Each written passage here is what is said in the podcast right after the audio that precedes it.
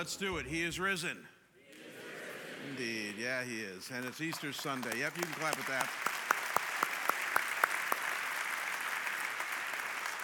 Our, uh, our other campuses and venues are joining us uh, for our time live in the, uh, in the Word of God. And so um, I, I'm really, it's hard not to get fired up as a follower of Christ on Easter Sunday. It really is. I mean, if you're not fired up yet, we're going to do our best over the next half hour to help you do that. Uh, I, I, even wore my, my hipster glasses today for you guys. I, I remember when I bought these a few months ago, I, I think I told you guys I was uh, trying to you know, look like Rustin, who's one of our young hip pastors, and Neil popped my buzz, bubble and said, You look like Drew Carey.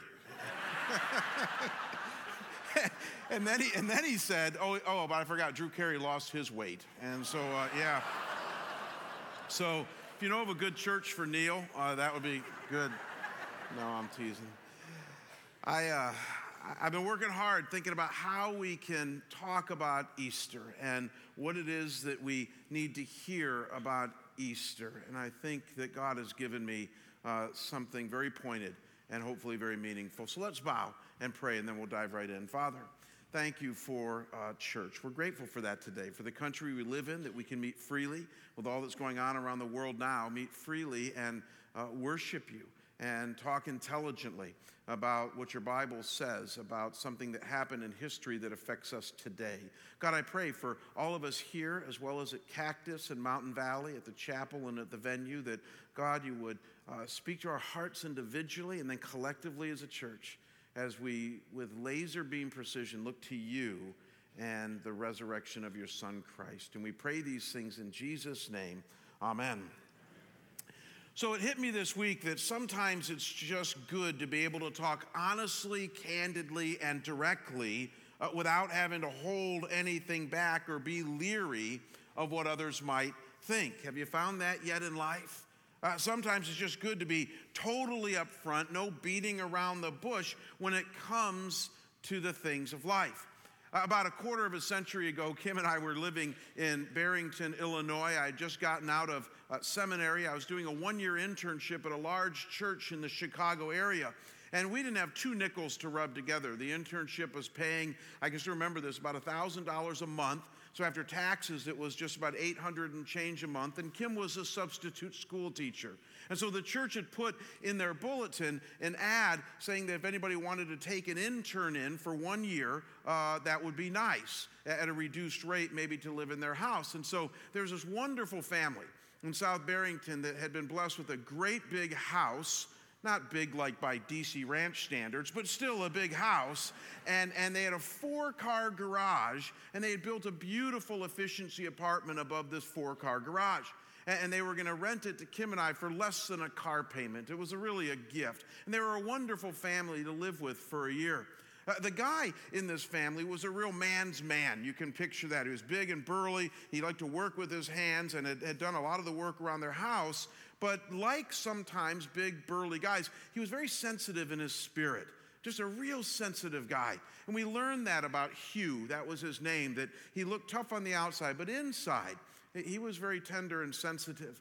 That's important for this story. Because toward the end of our year there, they invited us one night as we were just getting ready to head to Detroit for our first pastorate. They invited us up to their home in Green Bay, Wisconsin, right on the, on the bay. And they actually had said that they had a, a lot that they'd had for years with a trailer on it in Green Bay. And then two lots away, they just purchased their dream house on Green Bay. So they had both. And they said, We're working on the dream house still, so there's not going to be room for the family and you guys. But, you know, we stayed in the trailer for years and it's beautiful and it's on Green Bay and you'll love it. So Kim and I decided to go up there for one night. That's kind of a last hurrah with this family. I'll never forget getting up there, and we were sitting there on Green Bay looking over the beautiful bay, and it was gorgeous and everything they said. And then you can just picture a small, dumpy trailer there. And some of you who know me know I'm rather organized. My wife says I'm anal retentive, but that's another argument. And and and and and I brought a can of Raid, one of those things that you know can blow bomb the whole place. And, and right before dinner, when Hugh wasn't looking, I went into this trailer and I just bombed it. I figure, you know, let's make sure that we're not going to get like, you know, salmonella or something from sleeping in here, or a staph infection, or I could go on and on. And, and, and I bombed it. And then we went to dinner. When we came back, I kid you not, true story, Kim and I walked into this trailer and it was like a horror movie. What the raid had done is all the spiders and all the bugs had come out of their hiding, and they were just strings from down from the ceiling, and they were still semi-alive, and it was it was just. And my wife looked at me and she said, "I am not sleeping in that place." And I said, Well, Kim, Hugh's gonna be hurt. I mean, I promise you, he will be hurt if we say this trailer is not up to par. And I'm not telling them I bombed it. I said, So, you know, I said, We, we have to sleep here. And we had this little argument, and you know, we're newly married, and she said, No, you're not staying in that place. And, and so I noticed when I came into town that there was an hotel. The M was burned out. Uh, it was an hotel. and so I said, Okay, let's go spend the night. Hugh's gone. We'll go spend the night in the hotel. I got a plan. So we went to the hotel and we knocked on the door. And, and the guy came out, and you got to love Wisconsin. I said, uh, How much is a room? He said, 20 bucks. I thought, well, it's got to be better than that trailer. So we got into the room, and, and I'm t- not kidding, the sheets didn't match. The air conditioner was loud. It was a hot summer night, uh, but it was the best night's sleep we would have had given that trailer In fact, Kim says it was like the Broadmoor in Colorado Springs. I mean, it was very nice compared to that trailer. Here's where the story gets rich. The next morning, I knew that Hugh would be hurt if he found out we did all that. So I woke him up at 5:30, and we drove back out to the lot, and we set up a couple of lawn chairs, and we sat in the lawn chairs. And not 10 minutes later, Hugh comes running through the woods with two cups of coffee. Now, now, now my daughter Abby has told me that pastors are really good at telling the truth with the intent to deceive. And I think she's probably right. We are a sneaky bunch. And so Hugh comes running through the woods, and very carefully, I noticed he said to me, How was it? But he didn't define it. So I simply looked at him and I said, It was great. And he accepted that.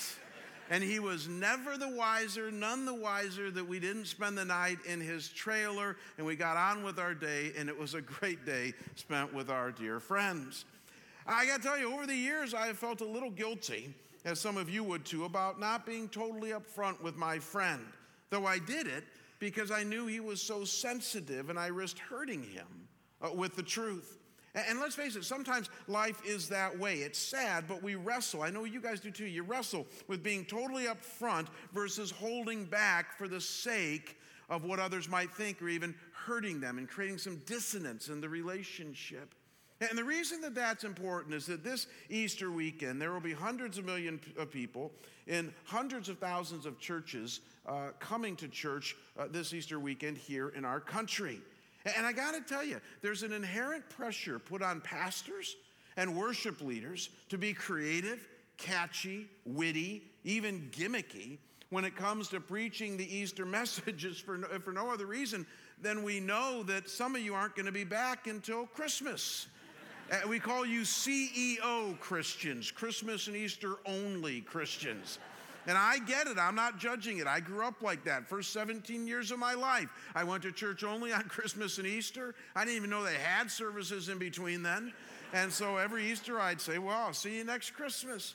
And because of that, there's a real pressure upon us as pastors to get it right and to make sure that we put on our, our, our best show, if you will. And, and here's the problem is that there's some of us that want to impress you rather than offend you. There are some of us that want to be winsome at the expense of being clear. We want to entertain and then maybe get to a little bit of truth. And over the years, I, I got to confess, I've fallen prey to this. I agonize every Easter and how can I make the, the, the, Easter message somehow winsome and creative and witty and even gimmicky. And, and, and now that I'm 52 years old, I got to tell you, I'm tired of that, guys. I really am. I, am tired, watch this. I'm tired of sitting in a lawn chair and pretending I didn't sleep in the trailer. I, am tired of trying to pull one over on you guys and, and, and sort of slip the gospel in. I, am tired of making light, quite frankly, of what C.S. Lewis called the greatest miracle to ever hit this planet, which is the resurrection of Jesus. I, I'm just tired of that. And so, honestly, I sat in my home office this week and I reread the gospel accounts with a, with a fresh light.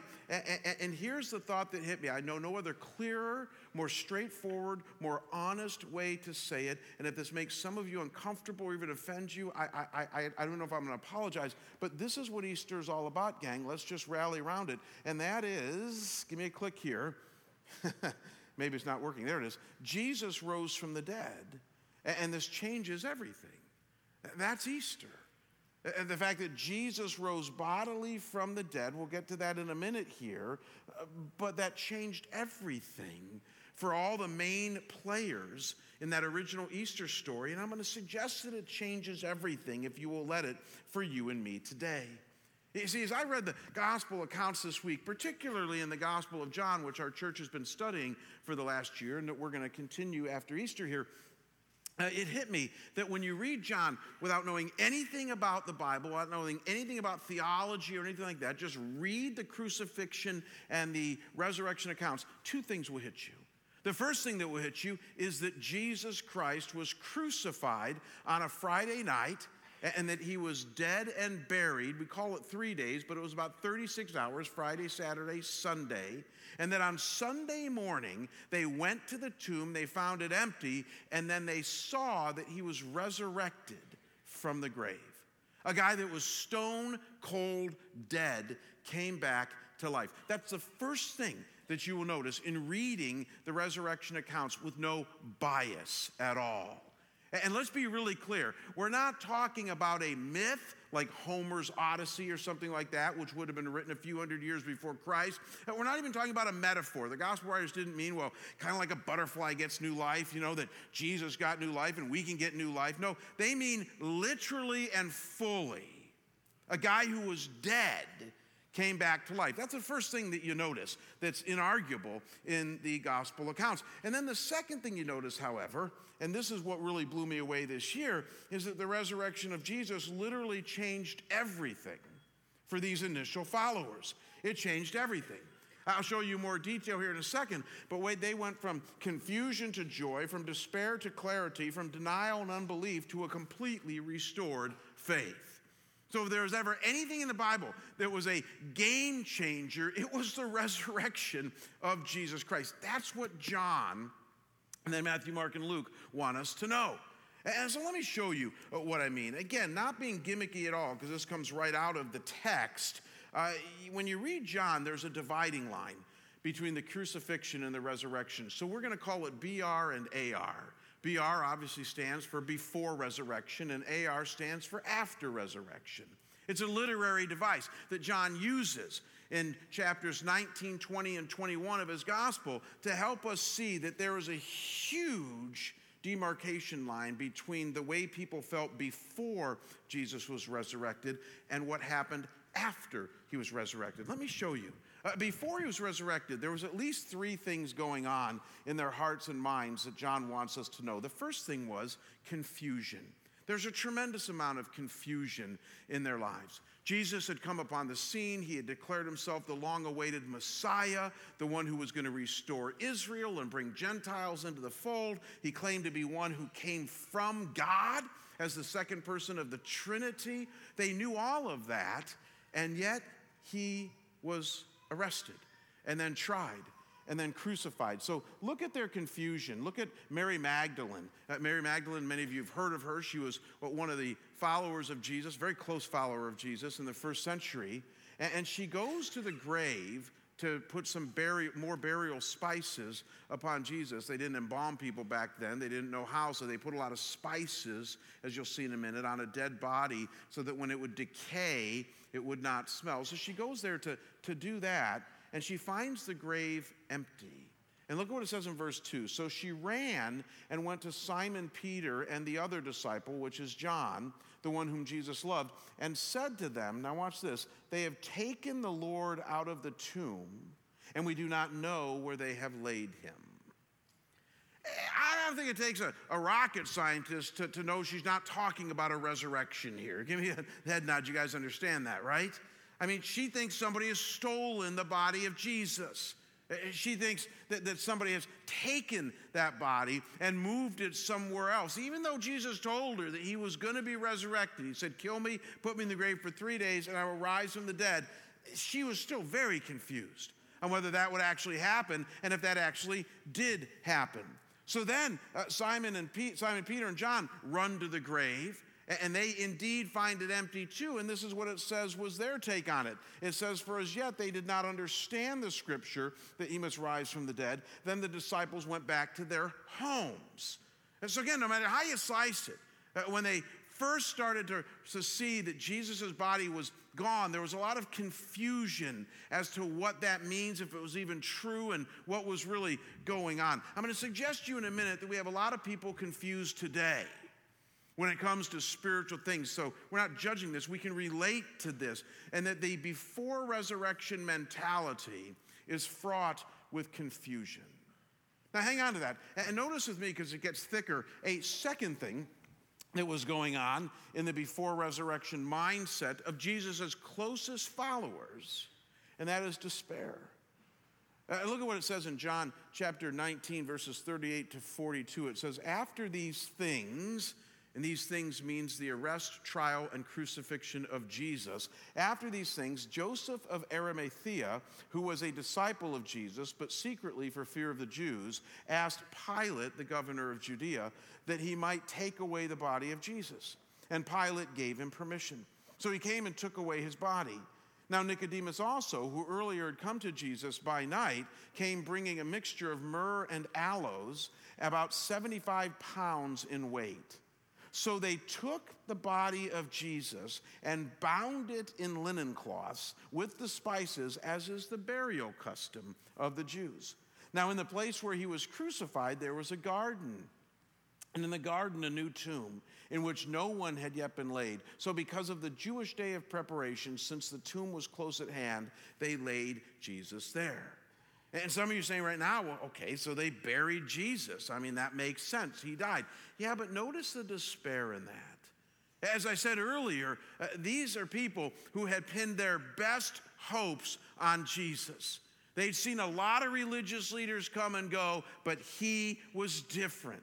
He claimed to be God. Buddha never claimed to be God. Muhammad never claimed to be God. Moses never claimed to be God. All the major heads of the major world religions never claimed to actually be God. Jesus did, and he was different. And then he claimed to deal with our sin problem, and he claimed to bring re- redemption and deliverance to our lives. And he claimed to be one who was eternal and lived forever. And now he's dead. And to show their despair, you got to see this, guys. They're treating him like a dead person. They're putting 75 pounds of spices on him. Why? Because they expect his body to decay. I don't mean to be gross, but they expect it to start smelling anytime soon because they didn't think he was going to come back to life. And you got to feel the despair in that. Though the text doesn't say it, you got to believe they're going, well, gosh, we pinned our hopes on him, and now he's gone, and he's dead. And you got to believe that Joseph, who was a sophisticated man, and Nicodemus, who was an educated man, were thinking to themselves, we are never trusting a guy like this again. We've seen many come and go. He was our best hope, and he's gone. And my spiritual life is done.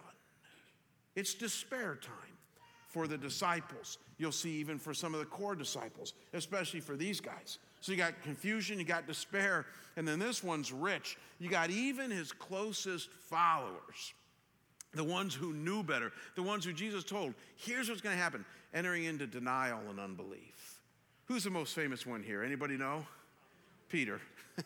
Peter, one of my favorite disciples. Jesus even told Peter, yeah, you ever had somebody tell you that you're going to do something and you say no and then you end up doing it? That, that really stinks when that happens.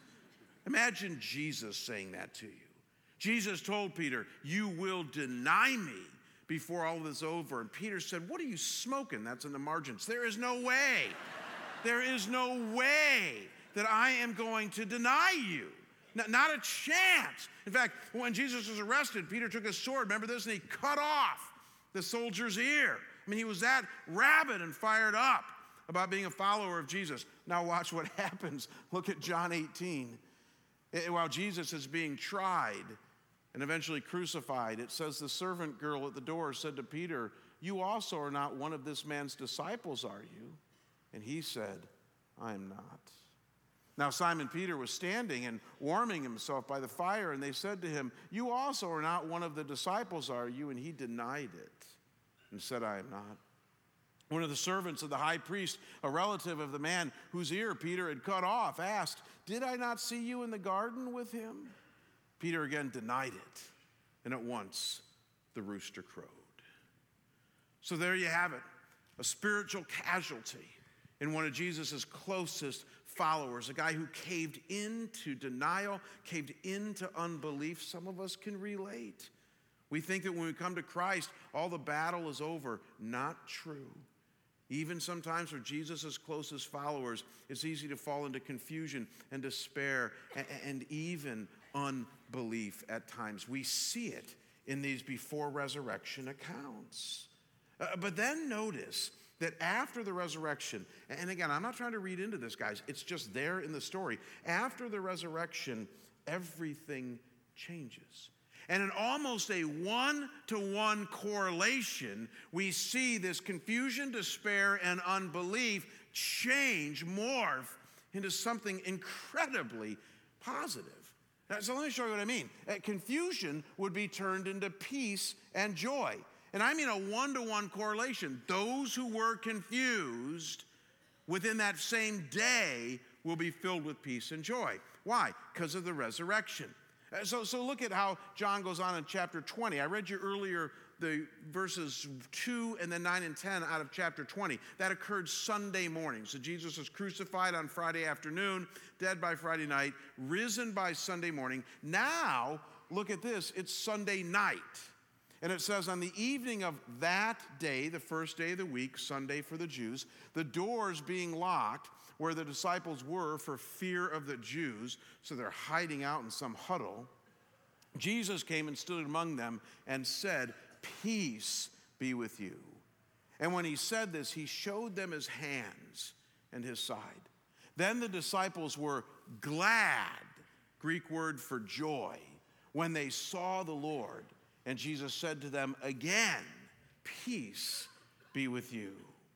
Uh, so simply see, guys, their confusion was now dissipated and joy and peace took its place. Why? Because they now understood.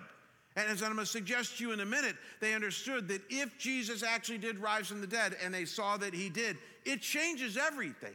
Because everything he said was going to come true is now going to come true. Everything he did to show who he was is now true. And as a result of that, there is no more haziness, there is no more confusion in their lives. They get it. They get why he came, that he had to die for our sins, that, they, that he needed to bring us to God. And because he rose from the dead, he has the power to do so. Their confusion turned to peace and joy. And then watch this the despair that were in so many at that time turned to clarity and faith. Turn to clarity and faith. I said to you earlier that it was not just Joseph and Nicodemus who had um, despair. There was a, a, lot of them who were despairing. And, and even some of Jesus' closest 12 disciples were in massive despair. Uh, my favorite is Thomas. You guys remember him, doubting Thomas? Uh, Thomas didn't just doubt, this dude was like in absolute depression and despair. And we know that to be true because on Sunday night, Jesus revealed himself to the 11 disciples. Thomas was absent, so they immediately ran out, went out and told Thomas, He's risen. And do you remember what Thomas's response was? Again, what are you smoking? He's not risen. He, he's not risen. Eh, you got to believe Thomas Luther said, eh, eh, You're imagining it. You want it to happen so bad. That, that, that, you think you saw Jesus, because like we know we sometimes see people, but it's not really that person. You think you saw Jesus because you're in massive grief mode. But it wasn't him. And watch this for a week, that argument went on and on. For a week, they said no, he really is alive. And Thomas said, no, he's not. He's dead. It's over, guys. And then look at what happens. Eight days later, John says, his disciples were inside again, and Thomas this time was with them. And although the doors were locked, Jesus came and stood among them and said, Peace be with you. Then he said to Thomas, Put your finger here and see my hands, and put out your hand and place it in my side. Do not disbelieve, but believe. And Thomas answered him, My Lord and my God. And Jesus said to him, Have you believed because you have seen me? Blessed are those who have not seen and yet have believed, which, by the way, foreshadowed you and me. And so Thomas, as despairing as Joseph and Nicodemus, saw and touched and he believed. But make no mistake, it was all because of a resurrection. It was all because Jesus had now risen and his despair turned to clarity and faith. And then a final thing happened after this resurrection, and that was a massive restoration took place. Do you remember the guy that caved into unbelief and denial, Peter? Which some of you have done over the years, and even in ways I have done. Uh, look at how Jesus responded after his resurrection to Peter. The backdrop of this account here, real quick, is that Peter uh, really gave up on his faith. And we know that because he went back to fishing. He was a fisherman. And so after the re- resurrection, even though Jesus was resurrected and showed them his hands and all that, Peter said, Well, obviously, I disqualified myself. Some of you have felt that way. So I just disqualified myself because of what I did. And, uh, and, and so he went back to fishing. And at one point, he's fishing on the lake and he sees Jesus on the shore. And Peter's so impetuous, he jumps out of the boat and swims to the shore. And you can just picture him there, just like awkwardly looking at Jesus. And Jesus invites him to have breakfast. And look at what happens at that point. It says, when they had finished breakfast, Jesus said to Simon Peter, Simon, son of John, do you love me more than these? Meaning all the others. And he said to him, Yes, Lord, you know that I love you. And he said to him, Feed my lambs. And he said to him a second time, Simon, son of John, do you love me? And he said to him, Yes, Lord, you know that I love you. And he said to him, Tend my sheep. And he said to him a third time, Simon, son of John, do you love me? And Peter was grieved because he said to him a third time, Do you love me? And he said to him, Lord, you know everything. You know that I love you. And Jesus said, Feed my sheep. Let me, let me ask you it's not a trick question. Why do you think Jesus burdened Peter with that question three times in a row? It's simple because he denied him three times. And it was Jesus' loving and wonderful way to say, You turned your back on me three times, and so three times I'm going to restore you. Three times I'm going to help you affirm your love for me. And then as you affirm it, I'm going to say to you, Now let's get on with our work. You're back in the fold. You're back in with me. Now let's tend to my sheep. And for the rest of his life, Peter would do that. And Peter would become a pillar in the church and one of the great leaders of the Christian church. But why? Because Jesus rose from the dead. And in rising from the dead, he then meets Peter and says, You're my son. You are mine. I have saved you. Now let's restore you. Guys, are you starting to see from confusion to peace and joy, from despair to clarity and faith, from denial and unbelief to restoration. This is why I say no gimmicks involved. This is the plain reading of the resurrection account. There's only two things you ever need to know to get the resurrection He rose, and it changed everything. And there's 2.2 billion people probably coming to church this Easter weekend around the world. And this is the common denominator among all Christian traditions. We all agree on this aspect of it that Jesus rose and it changes everything. And here's my final thought, and that is that it doesn't just change people who lived in the first century and who were fishermen or the religious elite like Nicodemus. No, it's supposed to change you and me.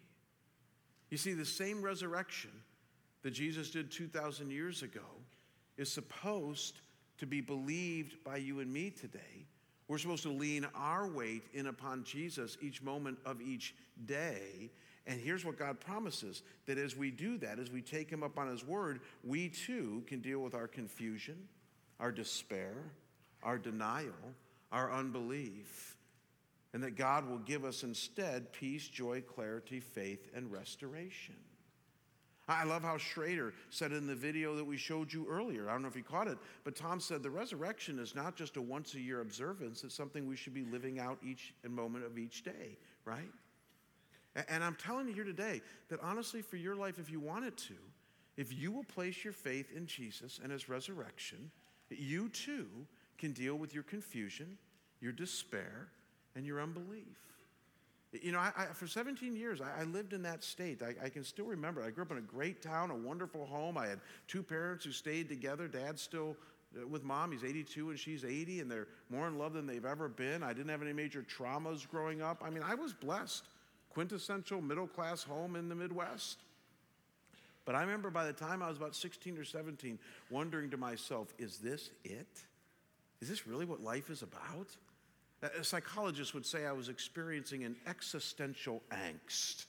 Augustine would say I was recognizing the God shaped vacuum inside of my soul that could only be filled by God Himself.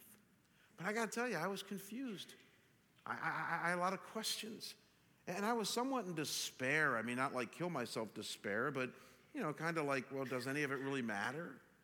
And, I can remember also just living in the realm of unbelief. Again, I, went to church every Christmas and Easter, but let's be frank, that doesn't really do it for you, does it? That's why we invite some of you, if not all of you, back each week because honestly, I mean, you can get away with only doing maintenance on your air conditioner twice a year, but it doesn't work like that with your soul. Your soul needs a lot more, it's a lot more precious. And I found that being a CEO Christian didn't really deliver when it came to my confusion and my despair and even my unbelief. And, and so I started a search. And again, my story isn't different than thousands of people here at Scottsdale Bible Church. It was in that search that I thought I found God, but in hindsight, I realized He found me. And I discovered who Jesus really was and is, that he was God come in the flesh. I discovered that I, I do have sin in my life. I mean, I didn't deny that. I just didn't realize how much it needed to be forgiven by God. And, and I discovered the nature of eternal life and how to get there through receiving, receiving Jesus as my Lord and my Savior. And then I discovered over the last 35 years on how to become a better follower and a disciple, which we talk about all the time here. Make no mistake, when I accepted Christ and I realized that He really, really, really did rise from the dead, my confusion turned into peace and joy. My despair was now turned to clarity and faith, and my unbelief was restored to its rightful place. And that was to take the un away from it and just believe. You see, if the resurrection, resurrection of Jesus happened, three things are now true for you and me. Uh, let's see these. First is that if the resurrection happened, Jesus is real and his words are true. Do we all understand that? Again, you might doubt the resurrection here today, but if it happened, if it's true, that Jesus rose from the dead, then there's no argument that he is who he said he was, and that is God come to this planet, and that what he taught us about the nature of spiritual reality is true. That's the first thing we need to recognize. The second thing we need to see is that if the resurrection is true, then Jesus' presence is still with us. Because you only got three things going on in the Gospels a crucifixion, a resurrection, and an ascension. And when Jesus ascended into heaven, do you remember his very last words? He said, I will always be with you, I will never forsake you. His presence is still with us, but that presence hinges upon a resurrection. Because if he wasn't raised, then hey, it's all just a hoax. And then, thirdly, if Jesus is resurrected, then his power is still available to us today. Paul the Apostle in Philippians 3 would call it a resurrection power.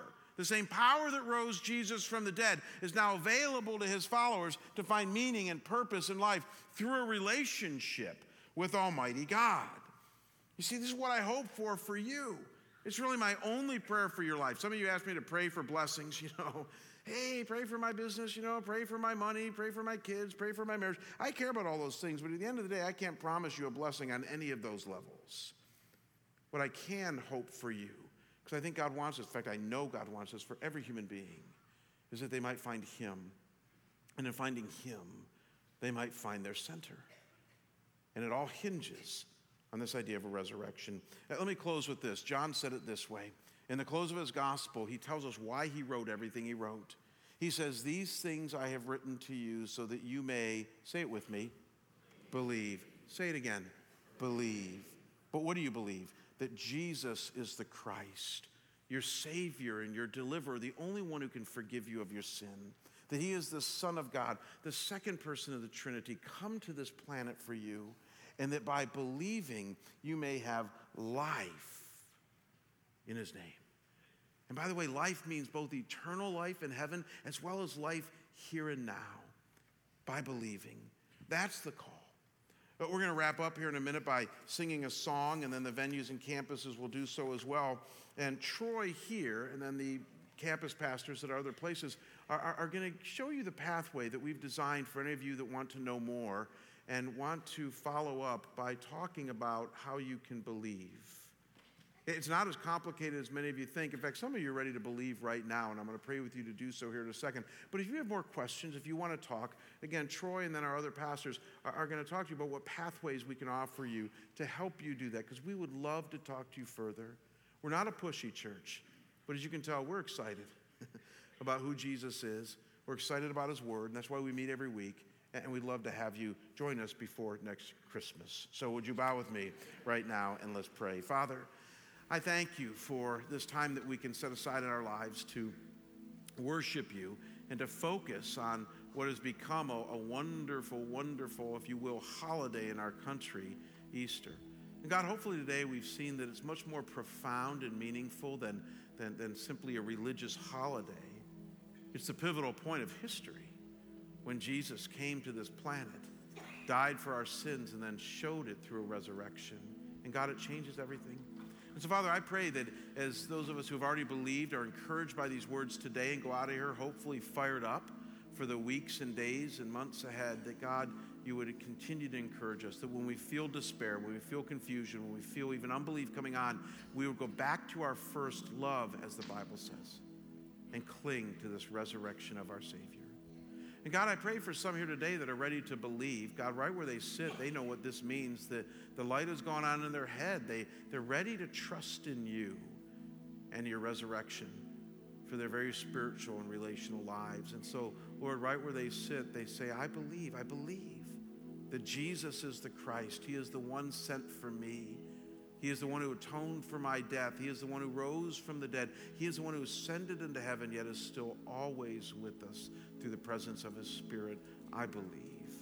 And God, as they believe today, would you affirm them that today is the day they can mark as their spiritual birthday, the day they came home to you. God, as we sing one last song here, may you be pleased. May you receive this song as it's intended to be a moment of worship as we close our service on a glorious note. We pray this in Jesus' holy and precious name. And we all say together, Amen.